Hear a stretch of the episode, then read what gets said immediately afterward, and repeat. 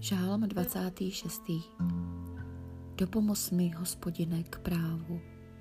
Davidův žálm. Dopomoz mi, hospodine, k právu.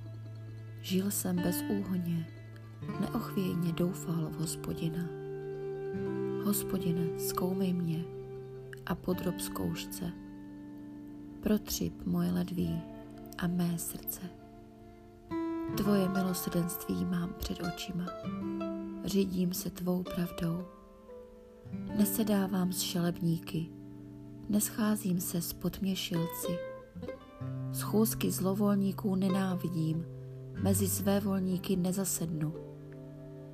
Umývám si ruce v nevinnosti, při tvém oltáři se držím, hospodine, aby bylo slyšet mé hlasité díků vzdání abych vyprávěl o všech tvých divech.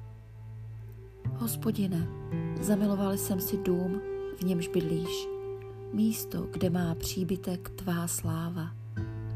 Nesmeť spolu s hříšníky mou duši a můj život s těmi, kdo krev prolévají, kterým na rukou lpí mrzkost, jejich pravice je plná úplatků. Já přec žijí bezúhoně, vykup mě, smiluj se nade mnou. Moje noha stojí na rovině.